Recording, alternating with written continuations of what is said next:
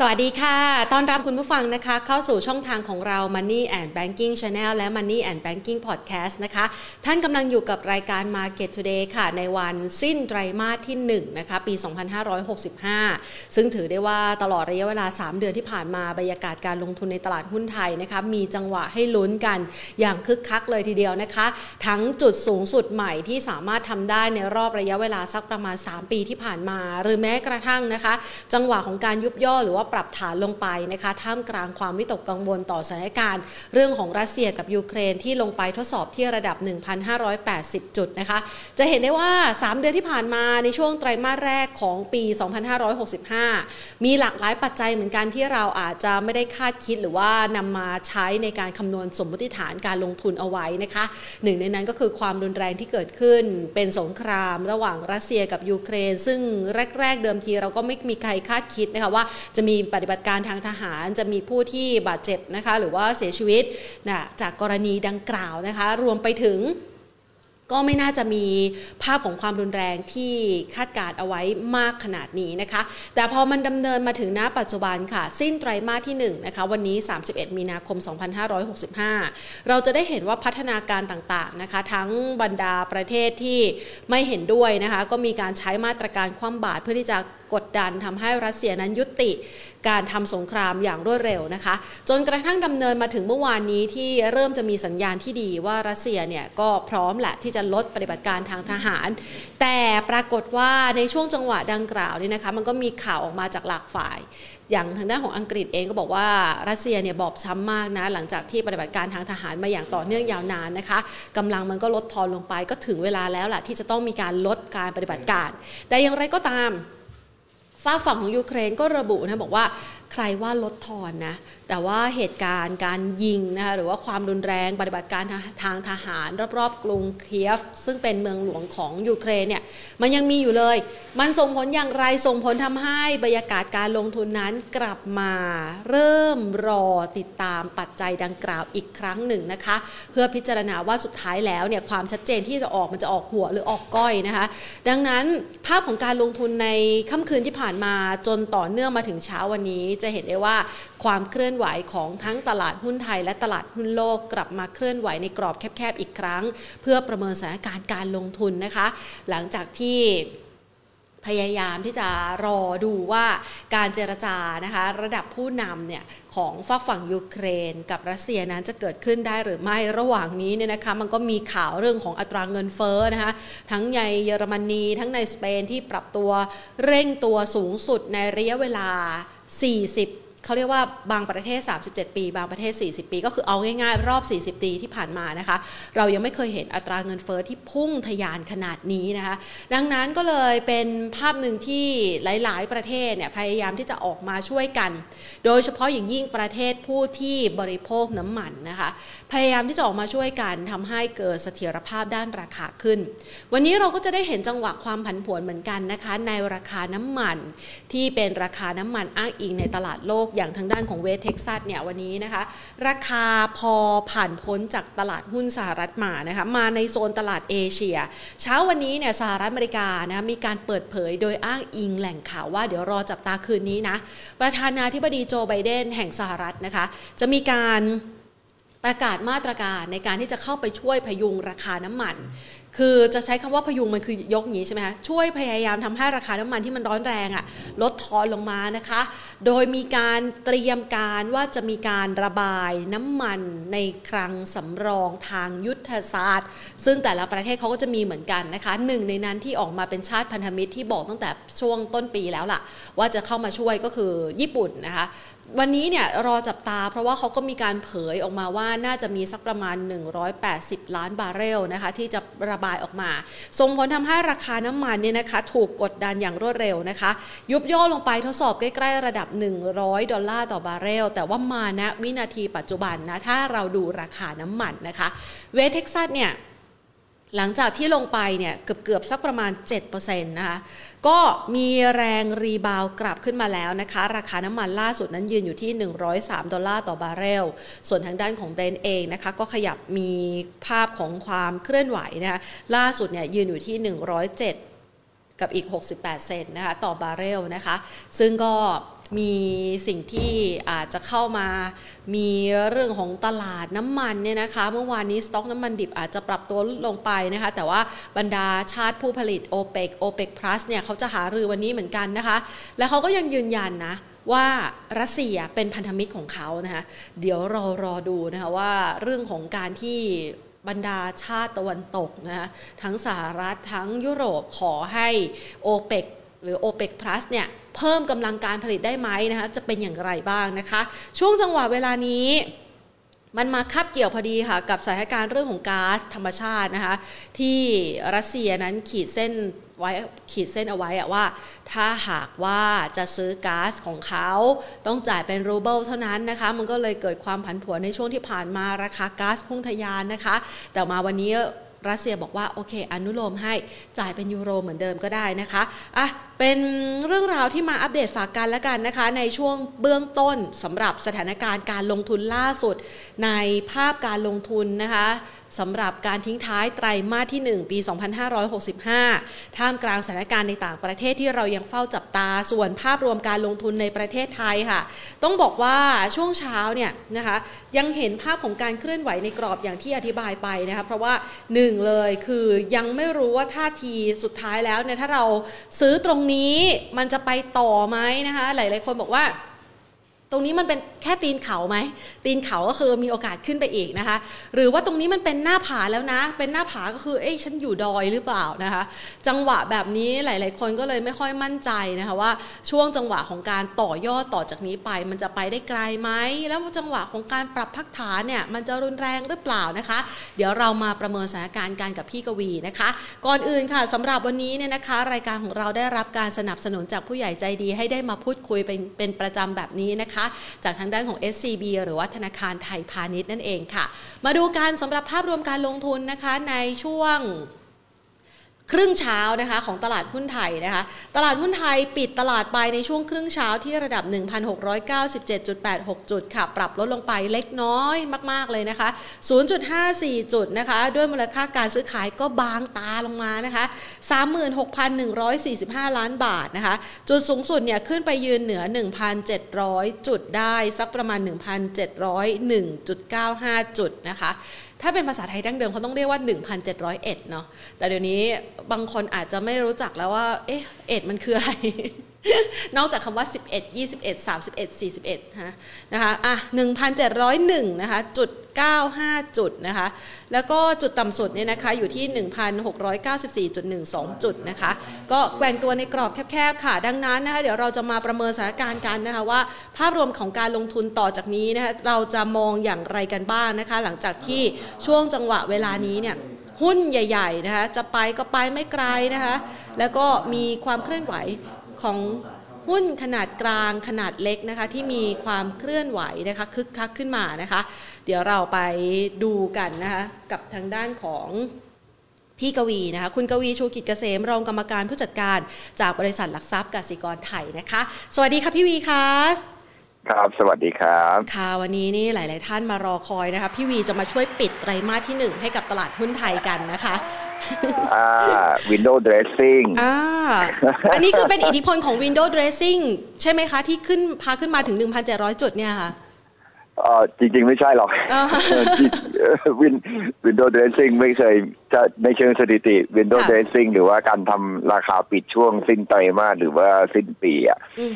มันเป็นมันเป็นอะไรอ่ะเป็นมโนเหมือนกันนะนะครับเพราะเชิงเชิงสถิติเองก็ไม่ได้ชัดเจนขนาดนั้นนะครับว่าช่วงปลายไตรมาสหุ้นจะต้องขึ้นหรือแม้กระทั่งจริงๆวันเนี้ย หนึ่งพันเจ็ดร้อย แล้วอ่ะค่ะซึ่งซึ่งมันก็เป็นสิ่งที่เราคุยกันอยู่แล้วว่าไตรมาสหนึ่งเราได้เห็น หนึ่งพันเจ็ดร้อย แน่นอนนะครับคุยกันมาตั้งแต่ปลายปีที่แล้วใช่นะครับช่วง หนึ่งพันหกร้อย เราก็บอกว่าอ่ะทนถือกันนะยังไงต้นปีเนี่ยเราก็น่าจะได้เห็น หนึ่งพันเจ็ดร้อย แม้กระทั่งเราก็ตกใจนะว่าเรามีรัสเซียกับยูเครนเนี่ยเราคิดว่าอุ๊ยตายละเรามอง หนึ่งพันเจ็ดร้อย คงไม่ถึงแน่ๆเลยนะครับปรากฏว่าเอ้ยมันได้รับผลกระทบชั่วคราวหลังจากนั้นก็ก็กลับมาใหม่นะครับเพราะฉะนั้นเนี่ยไอ้ดัชนีพันเจ็ดแล้วจะต้องมานั่งทำ window dressing เนี่ยที่ว่าไร้ความหมายกันนะเพราะว่าทุกคนน่าจะแฮปปี้กับดัชนีพันเจ็ดอ่ะมันไม่ใช่ดัชนีที่ที่ที่ต่ เมื่อเทียบกับเหตุการณ์ที่เกิดขึ้นเพราะฉะนั้น Window Dressing ไม่มีความจำเป็นนะครับราคาหุ้นหลายๆตัวที่ไม่ได้เคยขึ้นมาก็เริ่มขยับปรับตัวเพิ่มขึ้นมาทดแทนกับหุ้นกลุ่มที่เคยขึ้นมาแล้วมันก็เลยทำให้ดัชนีสามารถยืนยืนอยู่ได้อ่านั้นไม่ไม่ไม่คิดว่า Window Dressing จะเกิดแต่สิ่งที่น่ากลัวไม่ใช่สิ่งที่น่ากลัวสิ่งที่น่าคิดดิครับสิ่งที่น่าคิดสำหรับตลาดในไตรมาสที่สองเนี่ยด้วยการเริ่มต้นไตรมาสที่สองด้วยด้วยด้วยด้วยตัวเลขดัชนี หนึ่งพันเจ็ดร้อย จุดเนี่ยทำให้เราไม่อาจคาดหวังได้มากนักว่าไตรมาสสอง performance ของตลาดหุ้นจะดีรวมถึงวอลลุ่มของตลาดหุ้นด้วยที่จะดีเหมือนเหมือนในไตรมาสที่หนึ่งทั้งที่จริงๆแล้วในถ้าสงครามระหว่างรัสเซียกับยูเครนจบไตรมาสที่สองมันก็น่าจะดูดีนะครับแต่ว่าเราอย่าลืมนะว่าตอนที่เราเกิดสงครามหรือว่ามีข่าวการยิงระเบิดลูกแรกเนี่ยตลาดหุ้นก็ได้รับผลกระทบเชิงลบอยู่แค่ไม่กี่วันเองนะครับหลังจากนั้นก็ปรับตัวเพิ่มขึ้นมาอยู่ในระดับ หนึ่งพันเจ็ดร้อย เหมือนเดิมเพราะว่าตอนที่เกิดก่อนเกิดสงครามเราก็อยู่ หนึ่งพันเจ็ดร้อย หลังเกิดสงครามเราก็กลับมา หนึ่งพันเจ็ดร้อย แล้วนะครับเพราะฉะนั้นมันไม่ได้ไม่ได้รับผลกระทบดังนั้นถ้าเราจะมองว่าเออถ้าเขาเจรจาสงบศึกแล้วก็คลี่คลายไปในทิศทางที่ดีขึ้นก็ไม่ได้หมายความว่าตลาดหุ้นจะต้องปรับตัวเพิ่มขึ้นตามข่าวดีนั้นนะฮะแต่ไอ้ข่าวลบที่จะเข้ามาในไตรมาสที่สองเนี่ยที่ไม่เคยพูดถึงนะครับมันก็จะกลับเข้ามาในไตรมาสที่สอง อ, อันนี้เป็นสิ่งที่อยากให้นักลงทุนระมัดระวังในช่วงดัชนี หนึ่งพันเจ็ดร้อย จุดอยู่พอสมควรยิ่งถ้ายิ่งถ้าขึ้นไปที่ไฮเดิมไฮเดิมก็คือ หนึ่งพันเจ็ดร้อยยี่สิบ ไม่ใช่ไฮเดิม หนึ่งพันแปดร้อยห้าสิบ นะครับไฮเดิมมาในช่วงในช่วงหกเดือนที่ผ่านมาเนี่ยมันก็คือ หนึ่งพันเจ็ดร้อยยี่สิบ นะครับก่อนที่จะเกิดสงครามยูเครนและปรับตัวลงมาเนี่ยตรงนั้นก็จะเป็นจุดที่ผมคิดว่าตลาดน่าจะเริ่มเริ่มพูดถึงคำว่าแพงเป็นอันดับแรกก่อนนะครับพูดถึงคำว่าแพงเป็นอันดับแรกก่อนว่าเฮ้ย หนึ่งพันเจ็ดร้อย จุดเนี่ยนั่นหมายถึงเรากำลังคุยกันที่ พี อี สิบแปด สิบเก้า เท่าของตลาดหุ้นไทยไม่ได้ถูกแล้วนะนะครับอ่ะอันนี้คือประเด็นแรกที่ที่น่าพิจารณาคือถ้าเราคุยกันตอนวันหกคงไม่มีปัญหาเนี่ยแต่เราคุยกันแถวชนีพันเจ็ดก็อยู่ในระดับที่ค่อนข้างแพงนั่นคือสิ่งแรกที่อยากจะให้คิดเอาไว้ก่อนสิ่งที่สองก็คือว่าสหรัฐอเมริกาเนี่ยเดิมทีเดียวพอเกิดเกิดปัญหาเศรษฐกิจขึ้นมาในแง่ของราคาน้ำมันที่ปรับตัวเพิ่มสูงขึ้นแล้วก็กลัวว่าจะมีผลกระทบจากสงครามระหว่างรัสเซียกับยูเครนกระทบต่อเศรษฐกิจทั่วโลกเนี่ย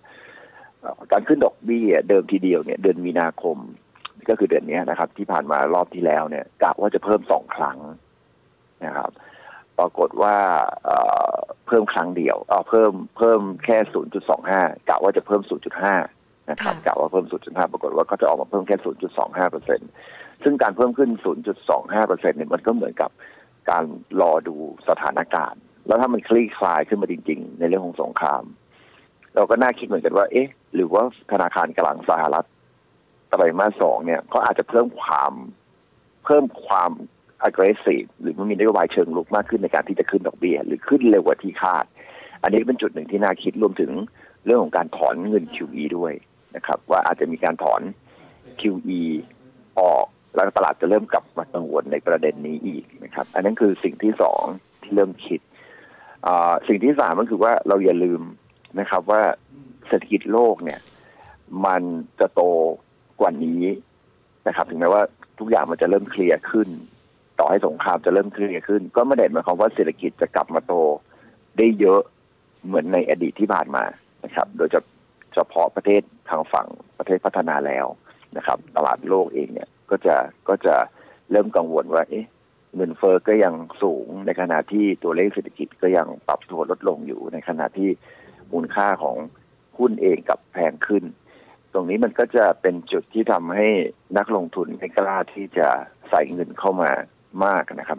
ลักษณะของการลงทุนในตลาดหุ้นในช่วงไตรมาสสองมันก็เลยเป็นลักษณะของการโยกไปโยกมาระหว่างสินทรัพย์แล้วก็ระหว่างหุ้นในแต่ละทวีปมากกว่า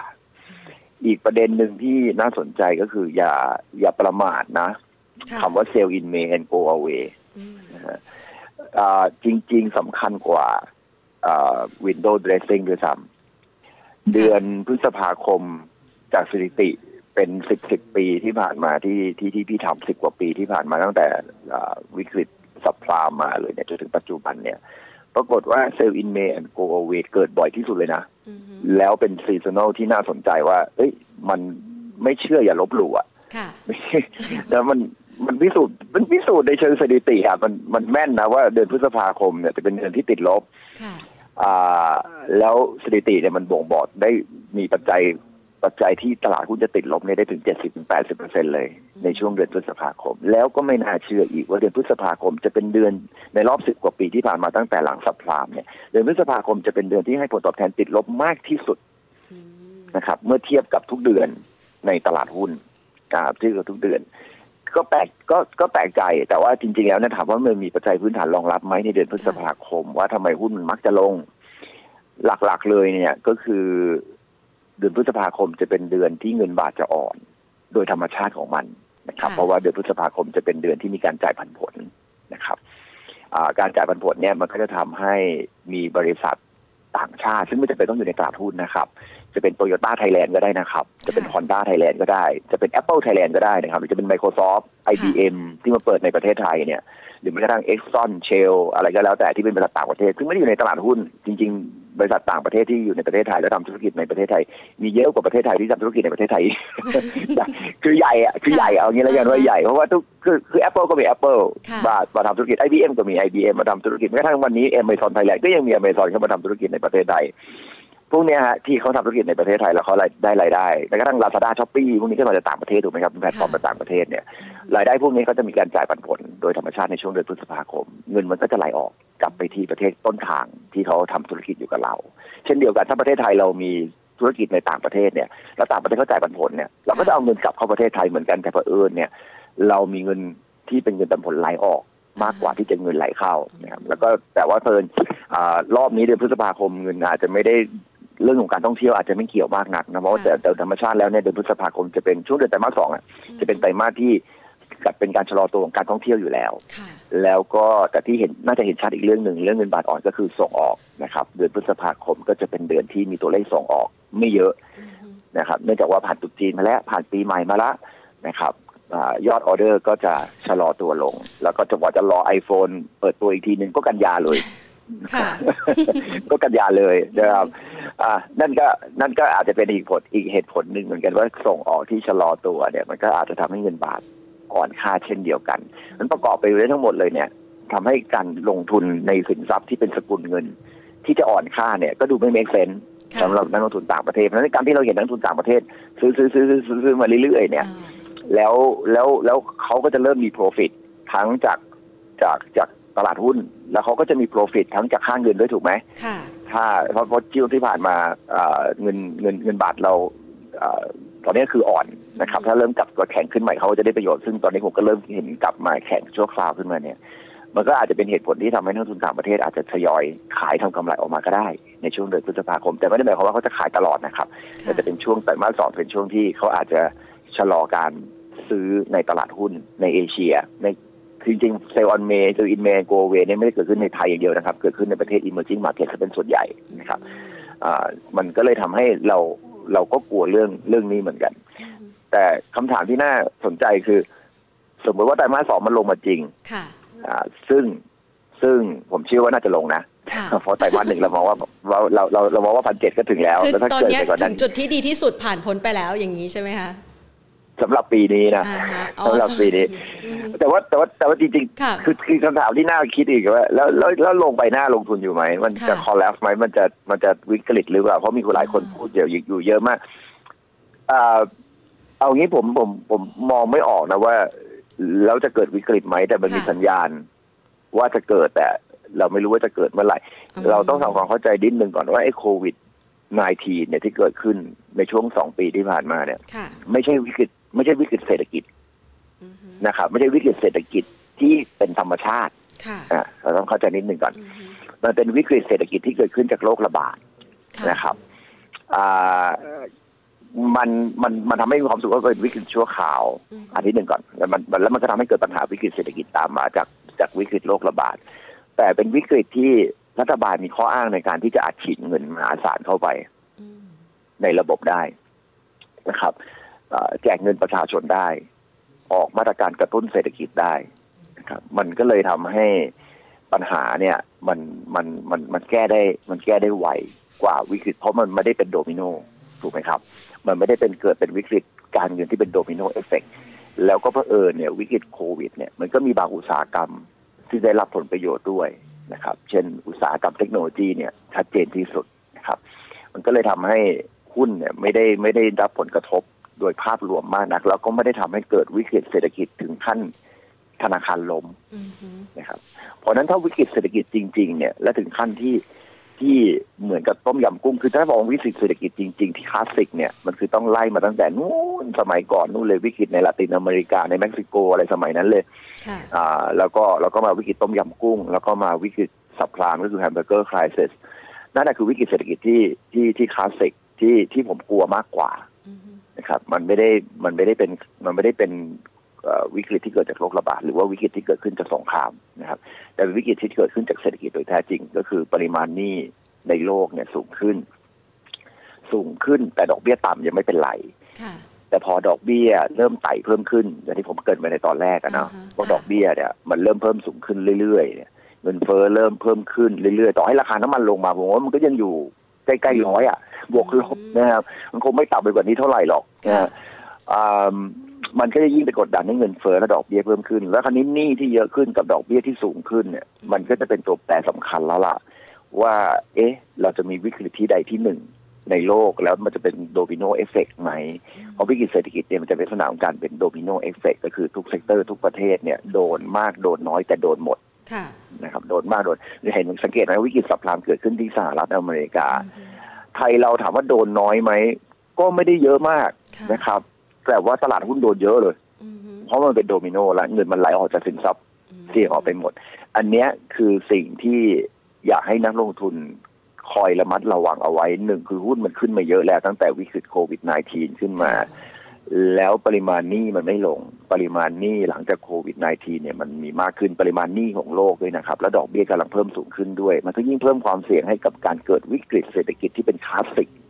ไครซิสจริงๆแต่ไม่รู้ว่าจะเกิดขึ้นปีไหนนะครับหลายคนบอกว่าฟังแล้วเบาใจมันจะไม่ใช่ปีนี้ยังอาจจะไม่ใช่อาจจะไม่ใช่แต่ว่าให้ระมัดระวังหลายคนบอกว่าสิบปีมีวิกฤตครั้งนึงจริงๆเดี๋ยวนี้นับอย่างนั้นไม่ได้ละเพราะว่าวิกฤตย่อยๆมีเยอะอย่างอย่างปีสองพันแปดเนี่ยเราเกิดวิกฤตซับไพรม์แล้วอย่าลืมนะตอนปีสองพันสิบเอ็ดเนี่ยเราเกิดวิกฤตยุโรปนะครับมันมีวิกฤตยุโรปแทรกอยู่ในเศรษฐกิจใหญ่ๆแล้วก็มาปีสองพันสิบเก้าเกิดวิกฤตโควิดเพราะฉะนั้นการจะบอกว่าอีกนั้นก็อีกสิบปีกันก็ปีสองพันสามสิบไปเลยดินะครับแล้วเราค่อยมาเกิดค่อยมาเกิดวิกฤตอีกรอบนึงไม่จำเป็นนะไม่จำเป็นเพราะว่าอย่าลืมว่าตลาดหุ้นมันขึ้นมาเยอะแล้วก็แล้วก็เศรษฐกิจไอ้วิกฤตที่เกิดขึ้นมันมีวิกฤตย่อยวิกฤตใหญ่อยู่เสมอนะครับเพราะฉะนั้นระวังว่าไอ้โควิดสิบเก้า อาจจะเป็นเพียงแค่วิกฤตย่อย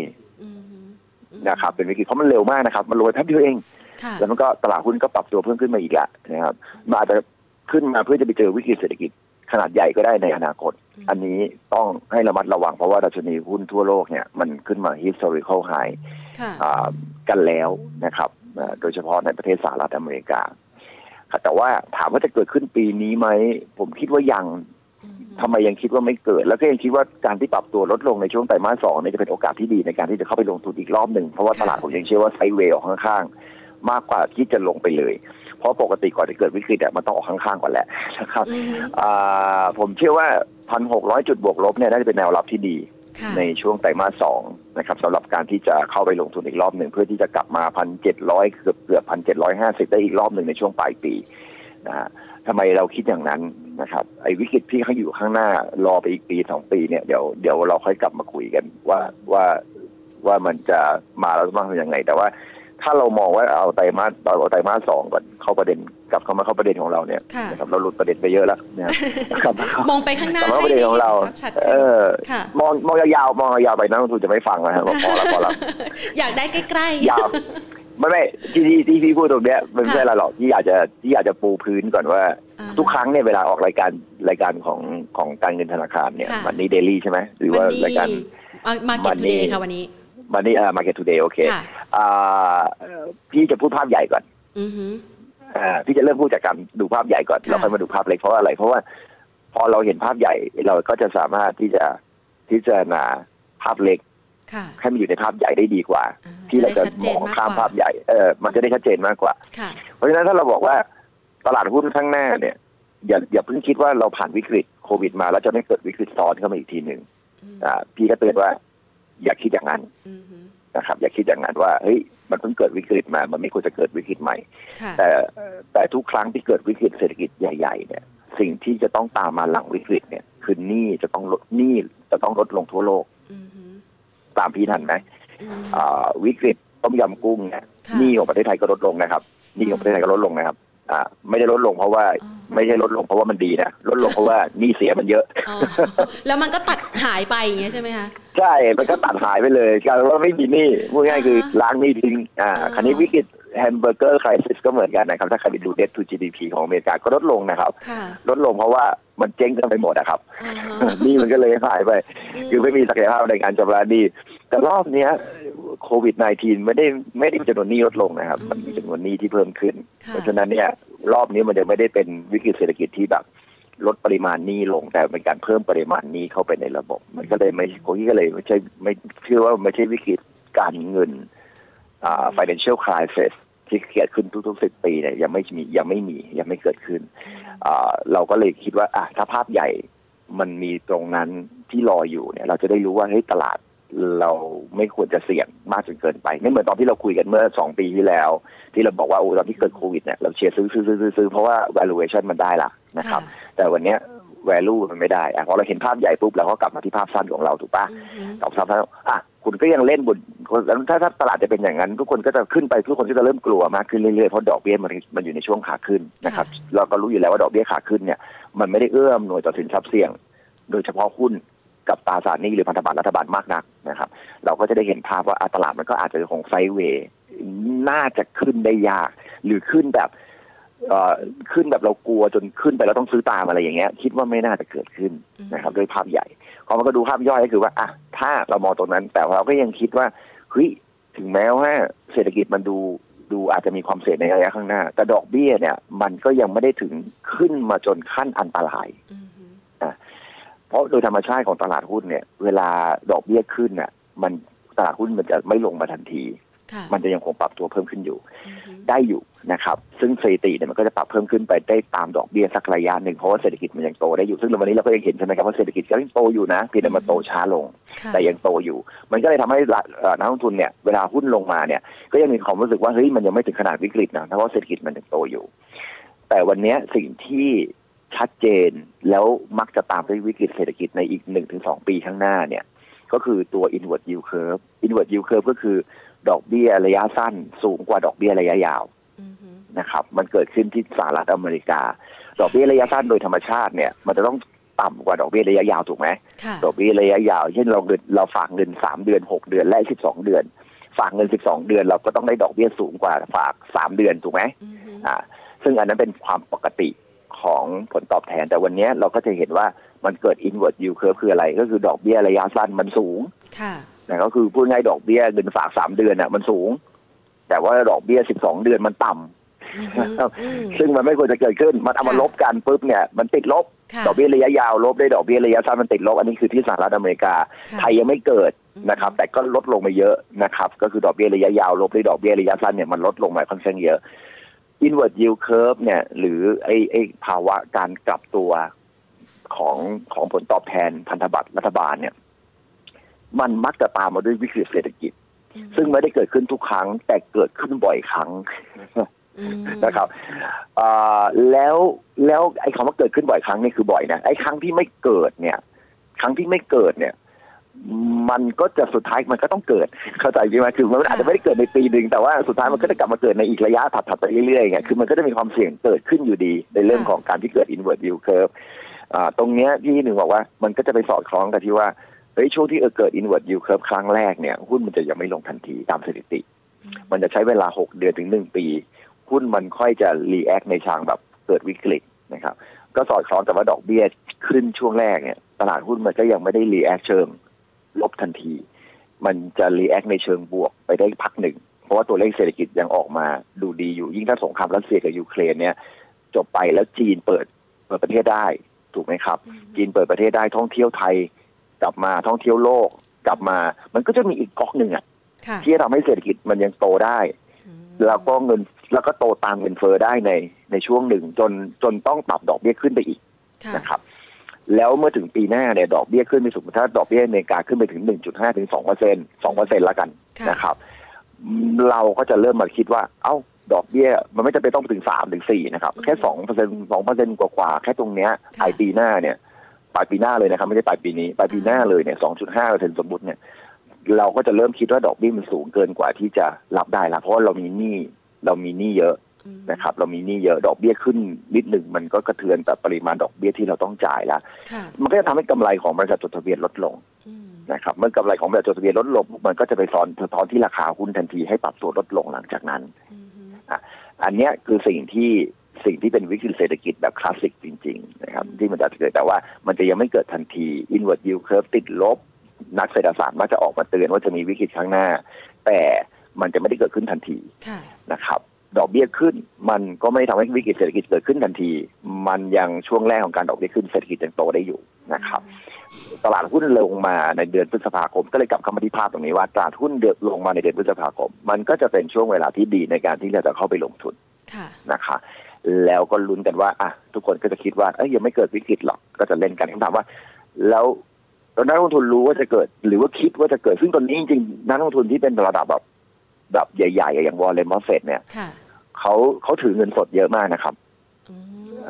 ว่ามีใครมีใครตามหรือเปล่าไม่แน่ใจตอนนี้เห็นเขาเริ่มลงทุนในบริษัทใหม่ๆมากขึ้นหรือแม้กระทั่งในกลุ่มต่างๆแต่น้อยแต่น้อยมากน้อยมากนะครับเทียบกับเงินที่เขามีน้อยมากเขาซื้อซื้อขายขายเล็กน้อยมากในช่วงนี้ของวอลเลนบัฟเฟตหรือแม้กระทั่งนักลงทุนระดับใหญ่ๆหลายหลายหลายคนนะครับวันนี้หลายคนก็จะบอกว่าว่าบัฟเฟตลงทุนหุ้นนี้กี่เปอร์เซ็นต์กี่เปอร์เซ็นต์กี่เปอร์เซ็นต์อ่าก็เลยเลยมีความรู้สึกว่าบัฟเฟตเนี่ยเขายังลงทุนในหุ้นอยู่ก็จริงไม่ได้ว่ากันแต่หลายคนก็อาจจะลืมไปว่าในพอร์ตของวอลเลนบัฟเฟตเนี่ยจริงๆเขาเอารวมเงินสดที่อยู่ในบริษัทเขามาด้วยนะครับปรากฏว่าเงินสดเนี่ยเกือบครึ่งหนึ่งของพอร์ตเขาแล้วนะครับเกือบครึ่งหนึ่งของพอร์ตที่ดูสิว่าพอร์ตเงินสดเกือบครึ่งหนึ่งอีกครึ่งหนึ่งเป็นหุ้นซึ่งมันชัดเจนว่าโอ้โหพี่มองอย่างนี้ทำไมคือคือเดี๋ยวอธิบายก็แต่ว่าทำไมเขาคิดว่าจะมีวิกฤตแล้วเขาไม่ลงทุนแต่ทำไมคนอื่นคนอื่นถึงยังลงทุนอยู่อ่ามันมันมีคนละสไตล์ถ้าเป็น value investor เนี่ยถ้าเป็นนักลงทุนแบบประเภทนักลงทุนที่อยู่ในตลาดหุ้นโดยทั่วไปที่ไม่ใช่ Warren Buffett เนี่ยหรือว่านักนักการเงินหรือว่านักวิเคราะห์หุ้นเนี่ยเขามักจะพูดเสมอว่าเงินต้องเอาไปลงทุนไม่งั้นจะเสียโอกาสสู้เงินเฟ้อไม่ได้หรอกเงินเฟ้อมันจะลดทอนค่าเงินของเราค่ะเออฟันเมเนเจอร์ก็จะพูดอย่างนี้เหมือนกันผู้จัดการกองทุนก็จะพูดอย่างนี้เหมือนกันว่ามีเงินเอามาซื้ออะไรก็ได้ที่เป็นสินทรัพย์เสี่ยงซื้อกองทุนอะไรก็ได้อย่างนั้นก็ต้องซื้อสักกองแหละเพราะมันมีตั้งเป็นพันๆกองเอาสักกองนึงอ่าอย่างน้อยก็ต้องให้มันอยู่ในไม่ให้เอาเงินมาลงทุนนะครับทำไมเขาต้องพูดอย่างนั้นเราก็ต้องอย่าลืมว่าฟันเมเนเจอร์โบรกเกอร์แล้วก็แล้วก็แล้วก็คนที่ลงทุนระยะสั้นๆเนี่ยนะครับเขาเขาจะมองว่าเงินมันต้องอยู่ในสินทรัพย์เสี่ยงเพื่อที่จะเกิด opportunity เพราะถ้าเงินอยู่ในสินทรัพย์เสี่ยงเขาก็ยังได้ตังค์นะเขามีค่าธรรมเนียมเขาหารายได้จากสิ่งนี้เขาเขาหารายได้เขาต้องพูดแบบนี้แล้วเราจะบอกว่าการคุณเอาเงินมาไว้เป็นเงินถือเงินสดเฉยๆเนี่ยเขาก็ต้องบอกมันเสีย opportunity เพราะว่ามันสู้เงินเฟ้อไม่ได้แต่ในทางกลับกันแล้วทำไมวอลเลนเมื่อเฟดถึงถือเงินสดถึงครึ่งหนึ่งทั้งที่จริงๆเอ้าก็เห็นทางฝั่งหนึ่งเขาบอกว่าถือเงินสดแล้วเสีย opportunity แต่ทำไมคนที่รวยที่สุดในโลกจากการลงทุนในหุ้นเขากลับถือเงินสดแล้วเขาไม่เสีย opportunity หรอผมว่าจริงๆผมว่าบอกเลยว่าเฟดถือหุ้นมากเออถือเงินสดเยอะเนี่ยระดับ สี่สิบถึงห้าสิบเปอร์เซ็นต์ ของพอร์ตเลยเนี่ยผมคิดว่าเขาไม่ได้เสีย opportunity แต่เขามองว่าเขารอ opportunity เขารอโอกาสแต่ทำไมทางฝั่งฟันเมเนเจอร์ที่บอกว่าเอ้ยหุ้นจะลงในอนาคตหรือว่ามันมีความเสี่ยงเรื่องวิกฤตเศรษฐกิจอย่างที่พี่กวีพูดอย่างที่คุณกวีพูดเนี่ยแล้วทำไมเขายังลงทุนกันอยู่ก็ถ้าเขาถ้าถ้าเขาแนะนำให้คุณไม่ลงทุนแล้วเขาจะเอาเงินที่ไหนกินข้าวอะครับค่ะอาจจะแนะนำเป็นเทรดดิ้งอันนี้หาทางใช่ใช่คือเขาไม่ไม่ไม่อันนี้พูดพูดพูดเพื่อให้เห็นภาพจริงๆแต่เมื่อแต่เขาก็จะบอกว่าอ่าลงทุนก็พยายามจะไปอยู่ในหุ้นที่สังเกตได้ดีอ่าเอาหุ้นแบบ traditional หน่อยนะเอาหุ้นที่แบบยั่งยืนนิดนึงหรืออ่าหุ้นที่อ่าไม่เสี่ยงมากจนเกินไปอย่างไรก็เป็นทางออกอ่าแต่ผมแต่ผมเชื่อว่าถ้าคุณจัดคือเวลาคุณลงทุนในคุณไม่เก่งเท่าวอร์เรน บัฟเฟตต์เนี่ยมันมันหามันการถือเงินสดรอ opportunity เนี่ยมันยากนะมันมันยากมากมันคันไม้คันมือนะครับแต่แต่การเล่นแต่ แต่ถ้าคุณจะเล่นเทรดดิ้งคุณก็ต้องรู้ว่าอ่ะมันต้องเทรดแบบไหนฟันเมเนเจอร์เนี่ยเขารู้ว่าจะต้องเทรดแบบไหนไงเขาถึงเอาเขาถึงได้เอาเงินมาเอามาลงทุนได้ตลอดเพราะว่าถึงเวลาเขาออกเขาออกได้ทันหรือว่าเขาคิดว่าอ่ะอีกสักปีหนึ่งแล้วหุ้นยังไม่ลงถ้าเขาปีนี้เขาไม่ทำอะไรเลยเนี่ยเขาจะแพ้ตลาดเขาก็จะแพ้กองทุนอื่นมันก็จะทำให้เขาเสียความน่าเชื่อถือของกองทุนไปคนคนก็จะไม่ซื้อกองทุนเขาอะแต่ในขณะที่ในขณะที่เป็นนักลงทุนที่แท้จริงเขาไม่ต้องมาสนใจถูกป่ะว่าฉันต้องชนะตลาดปีนี้หรือฉันต้องแพ้ตลาดปีนี้ฉันคิดว่าเฮ้ยความเสี่ยงมันเยอะขึ้นฉันถือเงินสดดีกว่าแล้วรอโอกาสที่จะเกิดขึ้นในอนาคตเพราะฉะนั้นคุณพิจารณาตัวเองให้ดีว่าคุณอยู่ฝั่งไหนอ่าอยู่ฝั่งไหนเพราะฉะนั้นภาพที่พี่พูดเนี่ยมันเป็นภาพระยะกลางระยะสั้นระยะยาวเนี่ยแต่แต่เราอยู่นักลงทุนอยู่กลุ่มไหนถ้าเราอยู่ในกลุ่มที่ชอบรักความเสี่ยงแล้วลงทุนกันแบบเป็นเทรดดิ้งคุณก็คุณก็จะมีวิธีแบบหนึ่งถ้าคุณเป็นนักลงทุนสไตล์ value investor คุณก็จะมีวิธีอีกแบบหนึ่งที่ที่ไม่เหมือนกันนะครับที่ไม่เหมือนกันอ่ะเพราะฉะนั้นกลับมาที่เรื่องของเราว่าพฤษภาลงแล้วแล้วเราคิดว่าหุ้นจะขึ้นกลับไปในช่วงปลายปีกลับอีกรอบหนึ่งเนี่ยแล้วหุ้นลงเราควรจะซื้อหุ้นกลุ่มไหนอ่ะก็มันก็เป็นคำถามที่น่าคิดนะครับซื้อหุ้นกลุ่มไหนสิ่งหนึ่งที่น่าน่าน่าน่าสนใจคือมันพูดได้ยากเหมือนกันนะเพราะว่าเราก็ไม่รู้ว่าสงครามจะเป็นไปในทิศทางไหนแต่ถ้าคิดว่ามันไม่รุนแรงหรือไม่ไม่ไม่บานปลายไปขนาดหนักๆเลยเนี่ยพี่คิดว่าเศรษฐกิจเอเชียยังไงก็น่าจะดีกว่าเศรษฐกิจทางฝั่งประเทศพัฒนาแล้วอยู่ดีในแง่ของการฟื้นตัวนะครับในแง่ของการฟื้นตัวเพราะอะไรรอบนี้อย่าลืมว่าเศรษฐกิจอเมริกากับเศรษฐกิจยุโรปเนี่ยเขาฟื้นตัวมาก่อนเราแล้วก็เขาอยู่ในดอกเบี้ยขาขึ้นเร็วกว่าเราโดยเฉพาะทางฝั่งสหรัฐอเมริกาเขาขึ้นดอกเบี้ยเร็วกว่าเราแน่นอนอันที่สองคือผลกระทบจากรัสเซียกับยูเครนเนี่ยผลกระทบจะมีผลกระทบกับทางฝั่งตะวันตกแล้วก็ทางฝั่งยุโรปนะครับกับอเมริกามากกว่าเรานะครับยุโรปเนี่ยโดนหนักสุดยุโรปเนี่ยโดนหนักสุดในขณะที่เอเชียเนี่ยเรารอการฟื้นตัวนะโดยเฉพาะการรอการฟื้นตัวจากประเทศจีนถ้าจีนฟื้นตัวเนี่ยก็คือได้ประโยชน์กันทั้งทั้งเอเชียเลยปีที่แล้วไม่รู้เป็นอะไรเนาะจีนจีนเนี่ยเขาเขาเออเขาออกมาตบหลายอุตสาหกรรมมากครับเขาแสดงว่าเขาอาจจะเห็นนะว่าในไหนเศรษฐกิจมันก็ไม่โตละนะครับในไหนว่าอยู่ในช่วงที่มันไม่ค่อยมีแอคทิวิตี้อะไรมากละก็ตบให้มันจบๆไปเลยในในปีที่แล้วก็ตบไปหลายอุตสาหกรรมเหมือนกันจากนี้ไปเนี่ยจีนคงไม่ไม่ไม่ไม่ออกกฎหมายหรือออกอะไรมาตบอุตสาหกรรมมากนะดูเหมือนจะน่าจะเริ่มนิ่งละแล้วก็เหลือว่าถ้าท่องเที่ยวซึ่งตอนนี้เขาเพิ่งปิดเซี่ยงไฮ้ไปนะครับท่องเที่ยวเขาปล่อยคนออกมาได้จริงๆเนี่ยมันก็น่าจะทำให้เศรษฐกิจในฝั่งเอเชียฟื้นแล้วมันก็จะทำให้เศรษฐกิจในประเทศของเราเนี่ยเริ่มฟื้นตัวในขณะที่ส่งออกเนี่ยมันจะโตได้ไม่มากละนะครับส่งออกจะเริ่มโตได้น้อยลงเพราะว่าแอคทิวิตี้อย่างเงี้ยการส่งออกเนี่ยมันโตมาในช่วงปีสองปีที่ผ่านมาก็เริ่มน่าจะชะลอยิ่งถ้าเปิดประเทศเร็วขึ้นเนี่ยไอ้ของที่เคยขายได้ของเทคโนโลยีซอฟต์แวร์ที่เราเคยใช้ได้อ่าไอ้เนี่ยระบบซูมระบบอะไรพวกนี้เราก็จะใช้น้อยลงถูกไหมครับเราจะออกไปเจอผู้คนมากขึ้นเนี่ยตรงนี้มันก็จะทำให้รายได้ของฝั่งเทคโนโลยีเนี่ยลดลงอ่าซึ่งหุ้นพวกนี้เคยอยู่ในยุโรปอยู่ในอยู่ในอเมริกาแล้วก็หุ้นที่เกี่ยวข้องกับบริษัทยาก็จะรายได้ลดลงถูกไหมเพราะทุกคนฉีดวัคซีนกันครบละมันก็ไม่มีการขายวัคซีนอะไรได้มากมายกำไรก็ไม่ได้โตเหมือนกับก่อนหน้านี้ละอ่ามันเงินมันก็จะไหลเข้ามาในตลาดหุ้นทาง emerging market มากขึ้นแล้วก็โดยเฉพาะประเทศไทยที่จะมีการฟื้นตัวของเศรษฐกิจได้ดีตรงเนี้ยมันเลยทำให้คิดว่าเออตลาดหุ้นไทยมันยังมีเสน่ห์ของมันอยู่นะมันไม่ถึงขนาดไม่มีเสน่ห์ลงมาก็ยังน่าซื้ออยู่นะถ้าเราจะเล่นกันแค่ระยะหกเดือนถึงหนึ่งปีก็ยังพอซื้อได้คิดว่ายังไม่น่าจะเกิดวิกฤตนะครับแล้วก็อัปเดตข่าวสารไปเรื่อยๆทุกเดือนอะไรก็จะรู้เองแหละครับว่าเศรษฐกิจมันมาเศรษฐกิจจะมาเมื่อไหร่หลายคนถามคุณกวีว่าเศรษฐกิจคุณกวีคาดว่าปีหน้าจะเกิดไหมปีต่อไปถ้าคุณทายได้ก็เป็นแม่หมอถ้าคุณทายได้อะช่วงนี้ราหูเริ่มย้ายแล้วนะคะอ๋อจริงป่ะไสยศาสตร์เราใช่ไหมมันต้องใช้แบบร่างมันต้องใช้ร่างทรงมันต้องใช้ไสยศาสตร์มันต้องใช้เจ้าแม่เจ้าพ่อมาคาดการณ์เหมือนกันว่าวิกฤตเศรษฐกิจจะเกิดเมื่อไหร่ซึ่งวอลเลย์บอลเฟดเองก็ไม่รู้เหมือนกันแต่เขารู้ว่ามีความเสี่ยงเขาก็ถือเงินสดแล้วถ้าคุณเป็น วี ไอ ถ้าเป็นคุณเป็น วี ไอ คุณก็ต้องถือเงินสดมากขึ้นเรื่อยๆอย่าเพิ่งซื้อหุ้นตอนนี้อย่าเพิ่งไล่ราคาหุ้นจนเกินไปรอให้ปรับตัวลดลงมาแต่ว่าถ้าถามว่าปรับตัวลดลงมาขนาดไหนถึงเกิดวิกฤตหรือจริงๆเศรษฐกิจเกิดขึ้นเมื่อไหร่บอกได้เลยฮะตัวที่จะบอกก่อนว่าเศรษฐกิจจะเกิดขึ้นก็คือหุ้นลงมา สามสิบเปอร์เซ็นต์ วิกฤตเศรษฐกิจเกิดแล้ว ซึ่งซึ่งเหมือนผมพูดคำประโยคนี้เหมือนกับตอนที่ผมพูดตอนที่เกิดโควิด สิบเก้า เลยว่าถ้าหุ้นลงมา สามสิบเปอร์เซ็นต์ ตอนที่เกิดโควิด สิบเก้า นั่นคือเกิดวิกฤตแล้วเพราะฉะนั้นลงมา สามสิบเปอร์เซ็นต์ กว่านั้นมากกว่านั้นก็คือเริ่มทยอยเก็บเป็นไม้ๆไปเรื่อยๆนะครับซึ่งใครซื้อตอนนั้นก็ตอนนี้ก็ได้กำไรเช่นเดียวกันวันนี้เราเราลงทุนตั้งแต่เก้าร้อยกว่าจุดลงมาถึงขึ้นมาถึง หนึ่งพันเจ็ดร้อย การที่คุณจะให้ขึ้นไป สองพัน แล้วไงอ่ะขึ้นไป สองพัน ก็ได้อีกแค่สามร้อยจุดค่ะก็ไม่ได้รู้สึกหวือหวานะพูดจริงๆอีกสามร้อยจุดอ่ะจากวันเนี้ย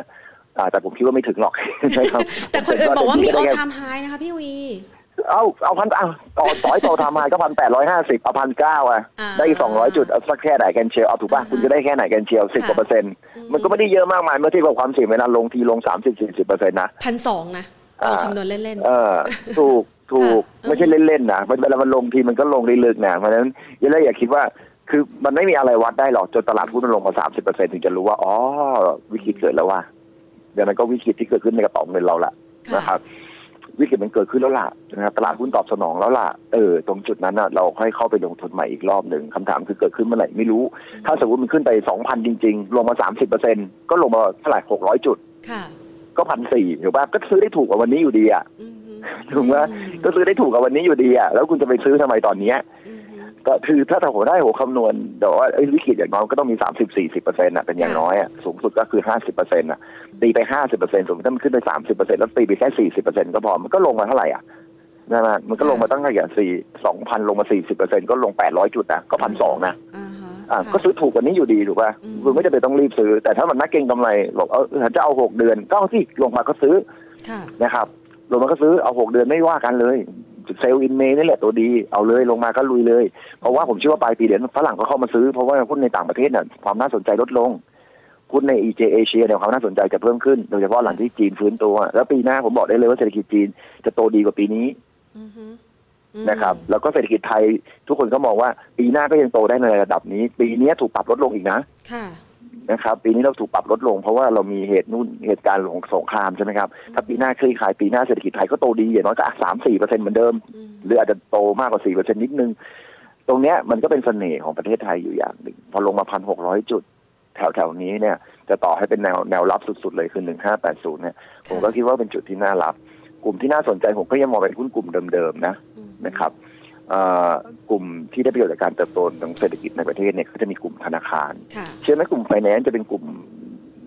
กลุ่มแรกๆถ้าจะต้องฟื้นตัวจริงๆนะกลุ่มไฟแนนซ์ธนาคารจะเป็นกลุ่มที่ที่ได้รับความสนใจนะนะครับแต่พี่วีบอกว่านี่น่ากลัวนะนี่เสียน่ากลัวจริงอ๋อไอ้ใช่ๆแต่อันนั้นมันเป็นเรื่องเพิ่งเกิดขึ้นในอนาคตไงอ๋ออ๋ออีกสักปีสองปีค่อยมาว่ากันเออเดี๋ยวค่อยมานั่งคิดกันไอ้เรื่องนั้นแต่ตอนนี้มันยังไม่เกิดคือเศรษฐกิจในประเทศยังโตอยู่ธนาคารมันก็ยังโตไปได้เรื่อยๆถึงแม้ว่าจะมี Moody เอส แอนด์ พี จะปรับพยายามจะปรับลดเครดิตของประเทศไทยลง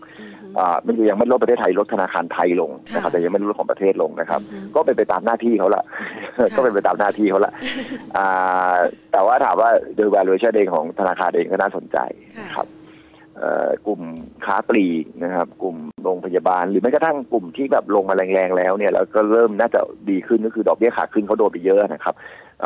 บรับรู้ไม่ในข่าวพอสมควรอย่างเช่นกลุ่มโรงไฟฟ้านะครั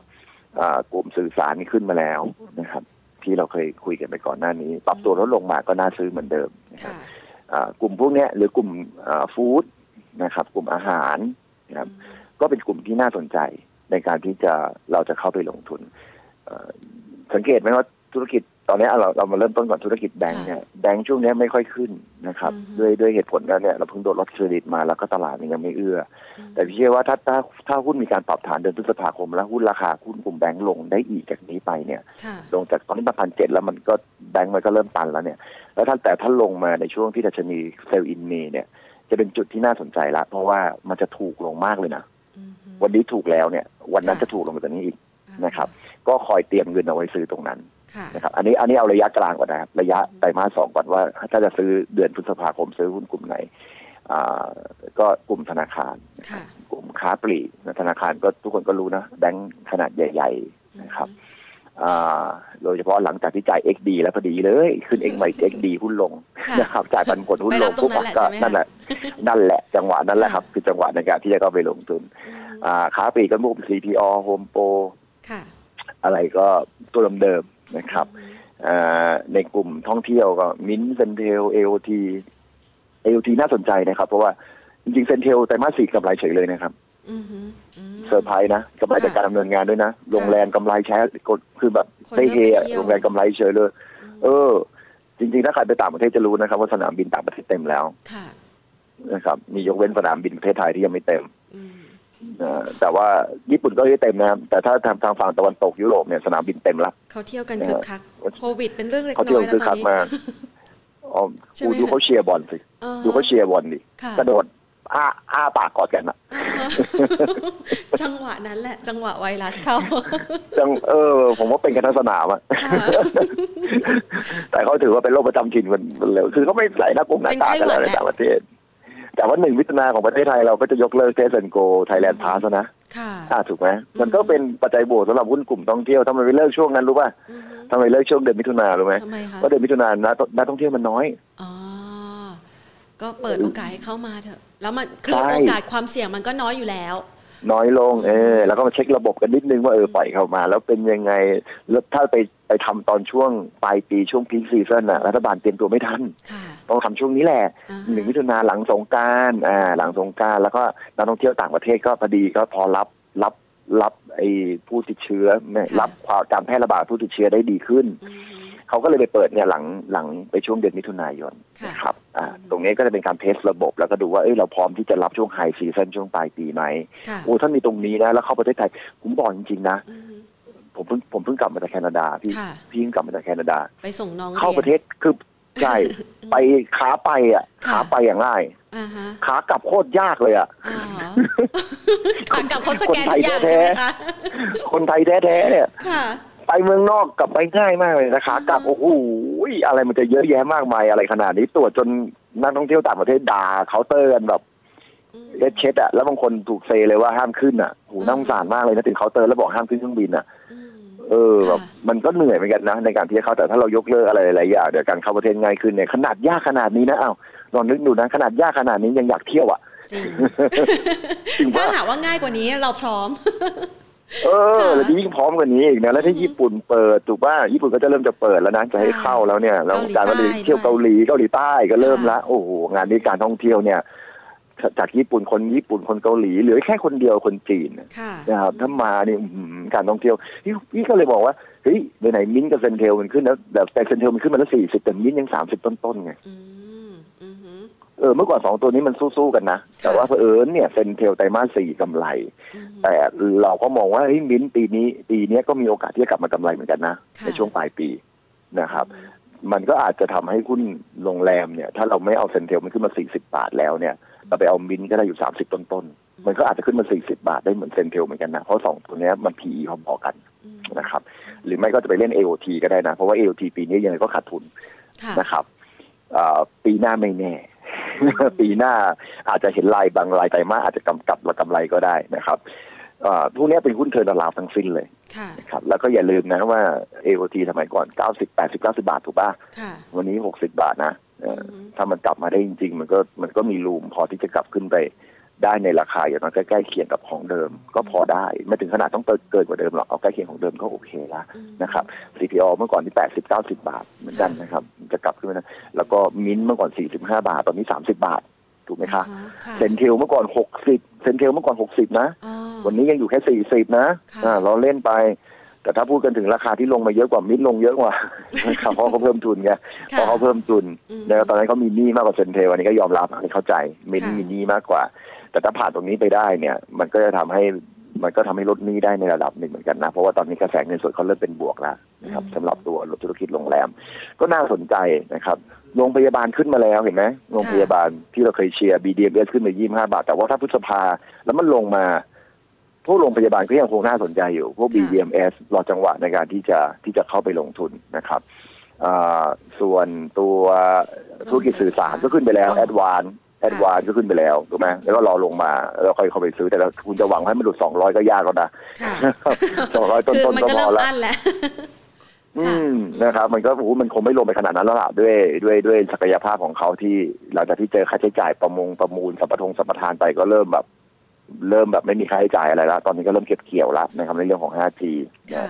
อ่ามันจะไปรอให้พวกนี้ลงอีกเยอะเมื่อคงไม่ได้แต่จะเป็นกลุ่มที่เราเราเล็งเอาไว้นะครับไล่มาตั้งแต่ธนาคารค้าปลีกท่องเที่ยว โรงพยาบาลสื่อสารนะครับแต่ว่าถ้าถ้าถามดีกว่าเอ้านั่นคือพฤษภาว่าลงมาแล้วซื้อโอเคเข้าใจได้แต่ไตรมาสสามไตรมาสสี่เราอาจจะไม่ได้ขายอีกทีนึงไตรมาสสี่ในราคาที่กำไร สิบถึงยี่สิบเปอร์เซ็นต์ นะครับแต่คำถามที่ว่ามันก็ได้กลับเข้ามาใกล้ตัวมาเรื่อยๆนะครับเมื่อกี้ยาวมากๆใช่ไหมครับว่าข้างหน้าระวังนะอ่าระยะสั้นๆนะพฤษภานะอ่าเต็มซื้อนะปลายปีอาจจะได้กำไรแล้วมีคำถามว่าแล้วถ้าอาทิตย์หน้าล่ะเขาไตรมาสสองอ่ะเอออาทิตย์หน้าทำไงดีคะล็อกกำไรไว้อืมค่ะเขาเข้าใจที่พี่พยายามจะเล่าตั้งแต่ตั้งแต่ครับตั้งแต่มองภาพสองปีสองปีจนมาถึงภาพหนึ่งปีแล้วก็มองภาพหนึ่งไตรมาสจนถึงว่าเอ้าแล้วถ้าแล้วก็มีก็มีคำถามแน่ๆแล้วสัปดาห์หน้าจะเอาหุ้นอะไรเมื่อกี้รู้ไปแล้วว่าถ้าเกิดหุ้นลงมา หนึ่งพันหกร้อย ต้นๆหรือต่ำกว่า หนึ่งพันหกร้อย เป็นจังหวะในการสะสมหุ้นที่ให้ในหลายกลุ่มมากเลยเนี่ยแล้วเก่งกำไรอะไรดีนะครับเอางี้เรื่องการเก่งกำไรระยะสั้นนี่ไม่มีใครคาดการณ์อะไรให้ถูกแต่สิ่งหนึ่งที่น่าสนใจคือสมมุตินะผู้ตั้งข้อสังเกตสมมุติถ้ารัสเซียกับยูเครนขี้ขายอ่ะเรามองตรงนี้ก่อนว่าตอนนี้ดูเสมือนหนึ่งว่าการเจรจาน่าจะเริ่มดูดีเริ่มมีทิศทางที่ดีขึ้นราคาน้ำมันเนี่ยเริ่มมองกันแล้วว่าเฮ้ยถ้ามึงไปอยู่ที่หนึ่งร้อยยี่สิบเหรียญเนี่ยเออจากตายเดียวเป็นตายหมู่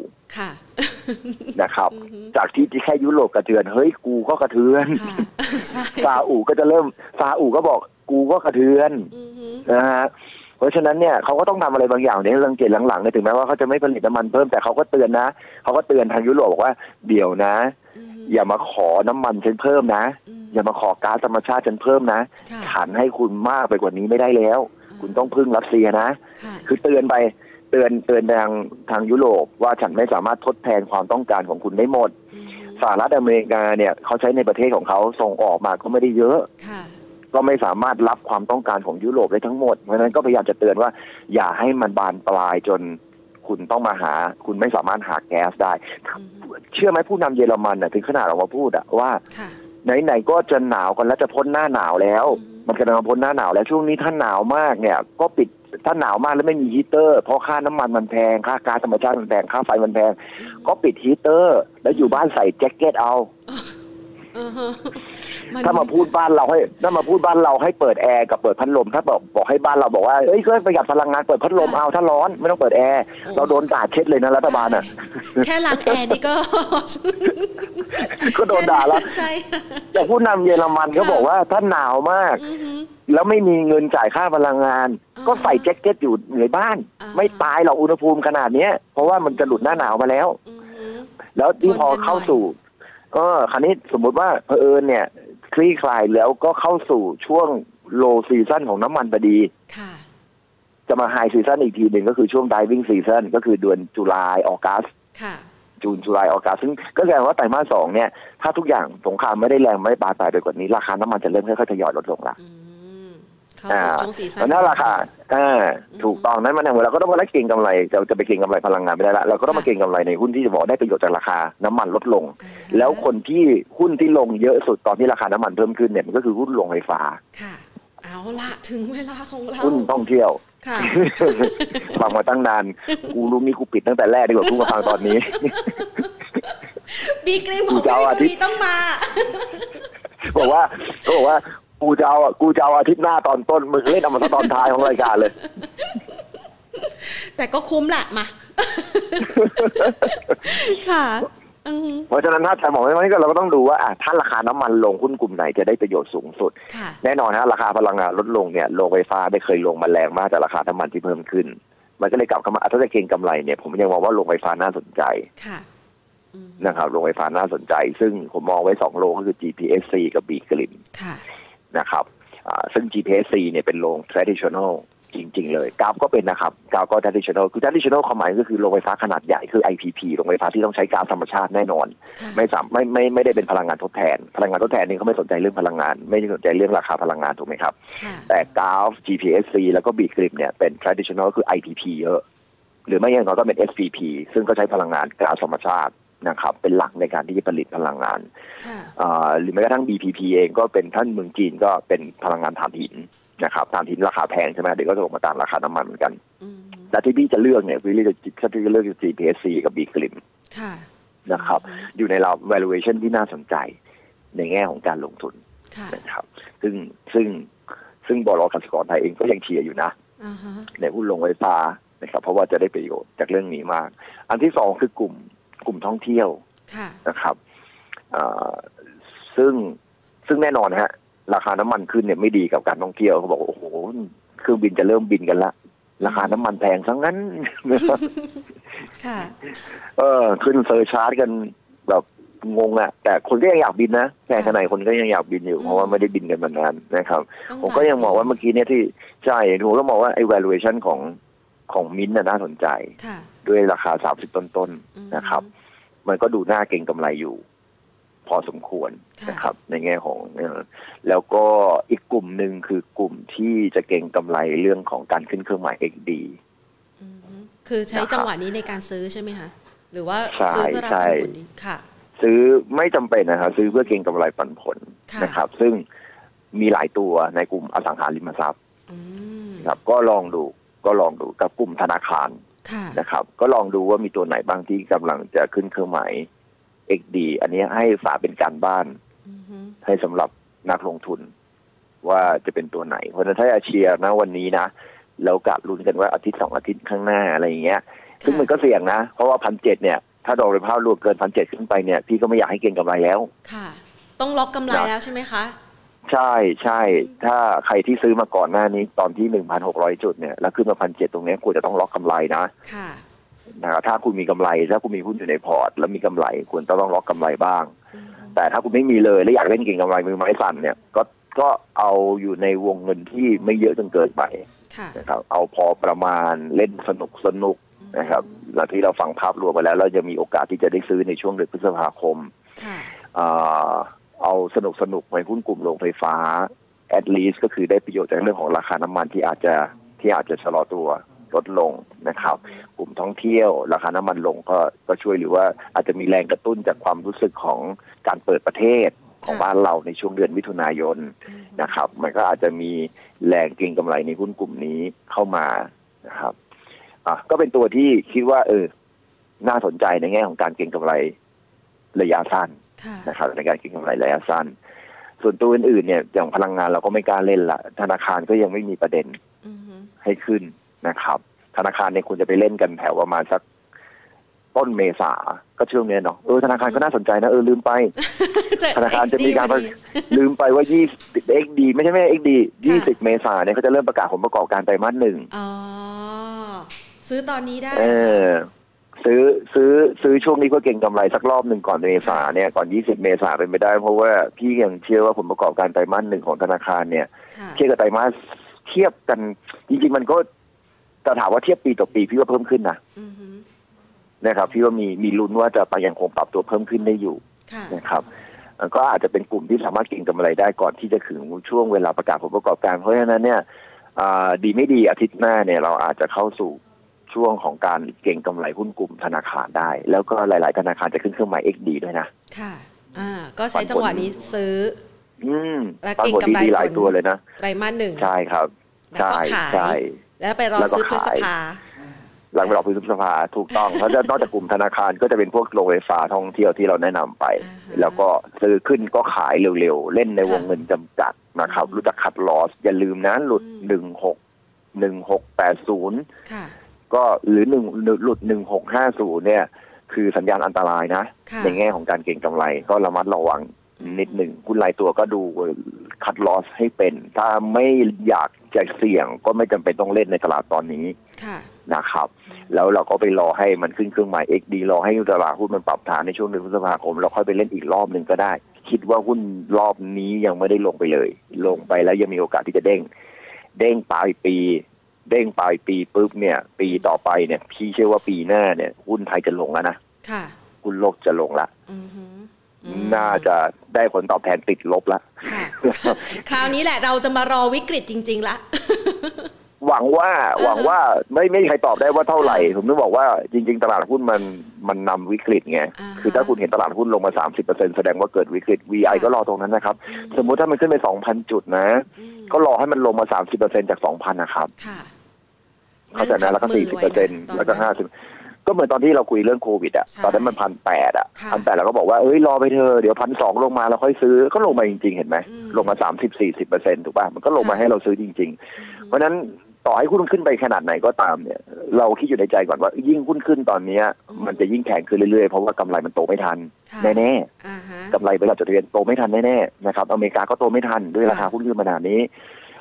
การขึ้นไปเนี่ยมันก็ยิ่งทำให้แพงขึ้นเรื่อยๆคุณลองนึกถึงภาพสิด้วยกำไรที่เป็นฐานปัจจุบันเนี่ยกำไรของในต่างประเทศอย่าง Facebook Google Amazon หรือแม้กระทั่ง Tesla เองก็ตามนะด้วยฐานกำไรในปัจจุบันเนี่ยคุณคิดว่าเขาจะโตได้อีกขนาดไหนเชียว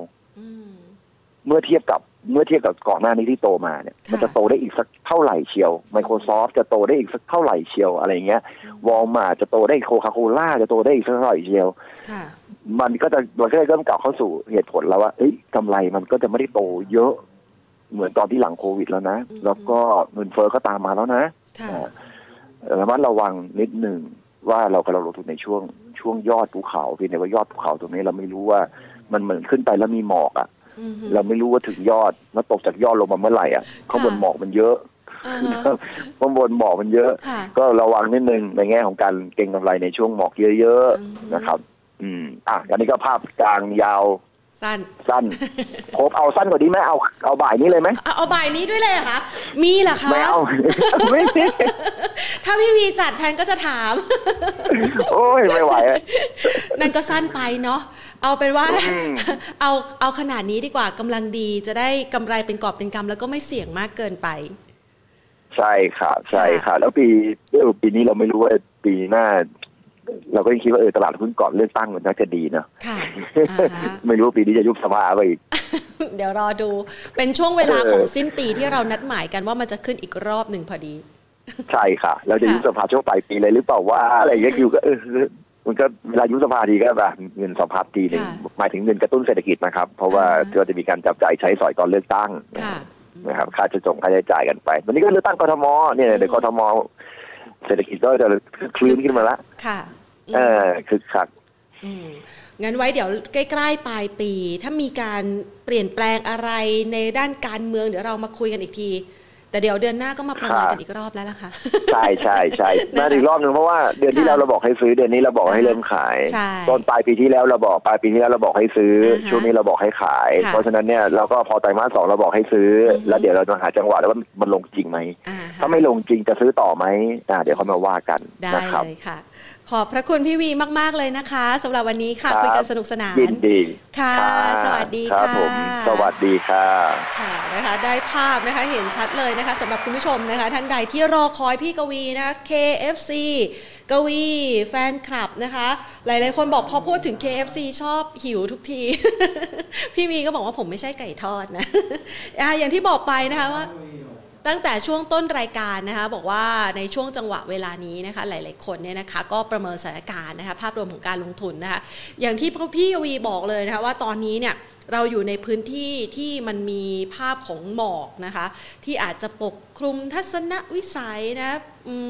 ไม่แน่ใจว่าตรงนี้เป็นตีนเขาหรือว่าหน้าผากันแน่นะคะแต่สิ่งที่นักลงทุนทำได้นะปัจจุบันนี้นะคะแล้วก็ติดตามคำแนะนำของพี่กวีคือเราเนี่ยคุยกับพี่กวีนะคะได้โอกาสคุยกับพี่กวีมาเรื่อยๆนะคะตั้งแต่ปลายปีที่แล้วทั้งงานสัมมนาใหญ่ครบรอบสี่สิบปีการเงินธนาคารของเรานะคะแล้วก็ได้มาราวอัพนะคะสำหรับภาพรวมการลงทุนในทุกๆเดือนด้วยนะคะก็ทำให้เห็นภาพว่าในช่วงจังหวะของใครที่อยากจะเก็งกำไรเป็นเทรดเดอร์เนาะ เอ่อ เก็งกำไรระยะสั้นรายเดือนนะคะก็สามารถที่จะจับจังหวะการลงทุนในลักษณะแบบนี้ล้อไปกับวัฏจักรเศรษฐกิจได้แล้วก็เห็นได้เห็นภาพนะคะว่าหุ้นในกลุ่มไหนนะคะที่จะมาแล้วหุ้นในกลุ่มไหนที่ถึงจังหวะเวลานะคะที่จะต้องล็อกกำไรกันบ้างแล้วนะคะเชื่อว่าน่าจะเป็นสิ่งหนึ่งที่ทำให้คุณผู้ชมเนี่ยสามารถจัดสรรพอร์ตการลงทุนในรูปแบบของ asset allocation ได้นะคะคือมันมีวิธีการอีกแบบนึงนะคะสำหรับใครที่อยากจะล็อกกำไรก็คือเพื่อไม่ให้ขาดโอกาสในการที่จะทำให้ ตัวหุ้นของท่านเนี่ยรันเทรนขาขึ้นได้ท่านอาจจะใช้วิธีการในการล็อกกำไรบางส่วนนะคะคือไอ้หุ้นตัวนี้เราซื้อมาเท่าไหร่ใช่ไหมคะนั่นคือต้นทุนแล้วมาณปัจจุบันเนี่ยได้กำไรไปแล้วเท่าไหร่นะคะสมมุติ ยี่สิบเปอร์เซ็นต์ อ่ะสมมุติ ยี่สิบเปอร์เซ็นต์ นะคะสำหรับหุ้นตัวนี้ท่านอาจจะขายนะคะในตัว ยี่สิบเปอร์เซ็นต์ นั้นออกมานะคะเพื่อล็อกเป็นเงินกำไรเอาไว้นะคะเป็นเงินสะสมเป็นเงินสดนะคะเอามาเก็บไว้ในพอร์ตก่อนเผื่อจังหวะนะคะเลิกผานาทียามดียามร้ายเนี่ยนะคะจะได้เอาเงินสดที่มีเนี่ยมาใช้ในการซื้อเป็นกระสุนในรอบถัดไปกันนะคะแต่ว่าไอ้ตัวหุ้นที่ท่านบอกว่า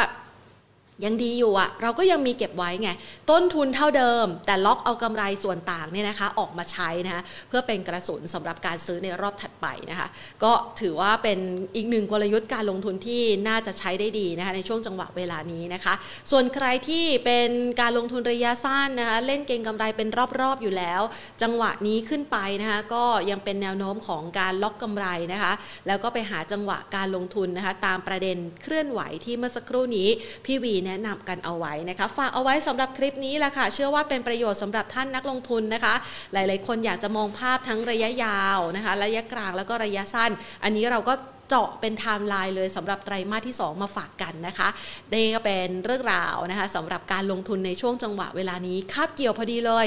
ส่งท้ายไตรมาสที่หนึ่งเข้าสู่ไตรมาสที่สองวันพรุ่งนี้นะคะวันนี้ลากันไปก่อนสวัสดีค่ะ